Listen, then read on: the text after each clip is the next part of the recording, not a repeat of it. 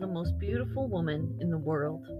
Her eyes were as dark as the night sky and set in pristine porcelain skin.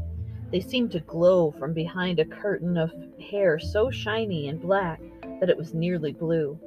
She was the favorite mistress of the Prince Nabeshima, and one day the couple chatted and walked around the palace gardens all day long, so involved with each other that they never noticed the giant cat silently stalking them. Otoyo was asleep when she was attacked that night at midnight. One long cat claw swiftly slit her throat, and the great cat lapped up every drop of blood in her body. It ate her flesh and buried her bones. Satisfied with her work, the lion sized cat stretched until her flesh took on the form of Otoyo, then laid comfortably in her victim's bed and went to sleep. It wasn't long before Prince Nabeshima grew ill, very ill. He was weak and pale and barely had the energy to get out of bed. One of the prince's advisers, Isahaya, was convinced that the symptoms could only mean that someone was poisoning their dear prince. He stationed 100 elite guards to surround the prince's bed in his own chambers. Isahaya slept well that night for the first time in days, feeling assured that his lord would do the same. Imagine his shame when the next morning he found all of the guards asleep and the Prince Nabeshima weaker than ever. He berated his men for being unworthy of their positions, and then he left to see the chief priest and pray and seek his advice. While the two educated men discussed symptoms and their concerns, they noticed a handsome, low born foot soldier praying intently for the recovery of his lord. He told the men of his admiration for the chivalry and honor of the samurai, and though they no longer existed, he was not of and he was not of noble birth, he had chosen to live by the Bushido, the honor code of the samurai, and to do all that he could to help Prince Nabeshima though with his lowly position all he could do was pray.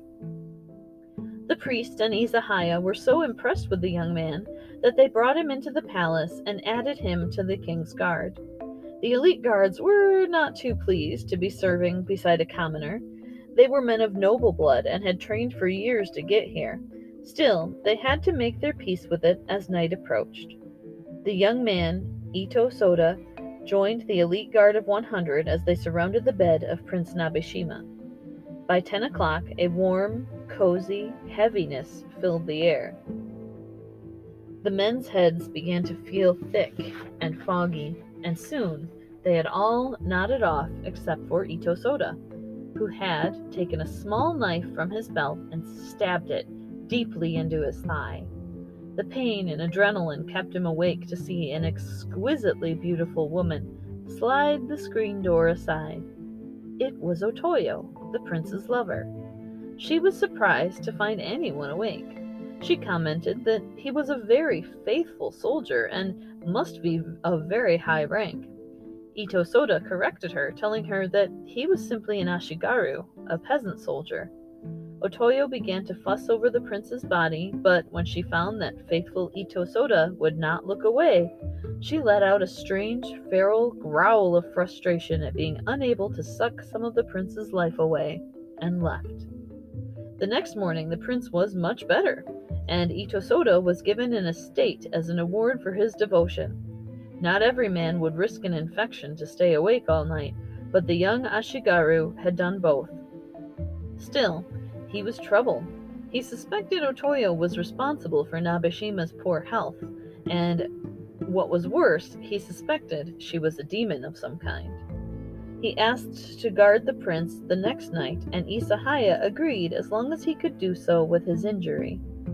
That night, as sleep took on the soldiers, Ito Soda used his knife to reopen his wound and twisted the knife within it to keep himself awake. Again, the false Otoyo returned to the room to suck the life from the prince, only to find Ito Soda faithfully watching her. Their eyes met, and for just a moment, her angry eyes turned yellow and her pupils elongated into slits before they turned black again, and she left the room. Ito Soda had been hesitant to accuse the king's favorite, but now he had no choice. To his surprise, Isahara believed him since the prince was noticeably more well each time Ito Soda intervened. He sent a small batch of soldiers with Ito Soda to confront the creature. At first, the false Otoyo laughed and cautioned him not to anger the prince's favorite. When the determined young man drew his sword, however, she lunged at him, blocking the sword with iron like cat claws. She dropped her beautiful Otoyo disguise and leapt out the window as a massive cat. If the room full of soldiers wasn't enough witnesses, soon there would be uncountable others as the demon cat wrought chaos and destruction in the surrounding villages. It broke the prince's heart to do it, but he had to accept that Otoyo was truly gone, and, or- and he ordered a hunting party to stop the vampire cat. The original story doesn't go into much detail about how a band of mortals caught and killed a super strong, super fast demon cat that could take the form of anyone whose blood he drank, but it does say that the beast was slain and Ito Soda was richly rewarded. Considering he was granted an estate for successfully completing the first night's watch, reward for killing the goblin cat must have been pretty amazing. While the time period of this story is a little ambiguous, we know that it happened after the arrival of cats to Japan, somewhere around 1200 years ago, but most likely after the completion of the Edo period, we see Ito Soda idealize the art and culture of this period, along with the honor and chivalry of the samurai, which are named only in past tense in the story. This means that the tale as we know it likely comes more recently than 1862, though it may have evolved from an older tale as fairy tales tend to do. The story focuses on the art, beauty, and loyalty and values of a previous age and may represent Japan's fear of losing their unique core culture as idealized in the Edo period. They feared losing their unique culture in a modernizing world and losing their culture's morals and traditions along the way. Who can blame them? I have often done this myself, looking backward at times when our country's values were more in line with my own and when women wore cute dresses in place of athleisure of today.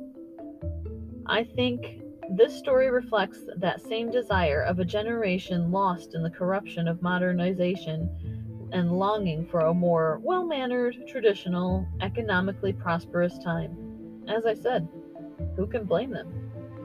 If you like this show, please like, subscribe, and share it with your friends and family. I really do appreciate your help because your support does kind of help the podcast keep going. It really encourages me week after week to see how many people listened into each episode and I I don't know, I just really enjoyed the feedback. You can also contact me on Facebook. I love your comments and your notes and just Thank you so much for tuning in. I can't wait to talk to you on Friday when we're going to talk about the ghosts of Savannah, Georgia.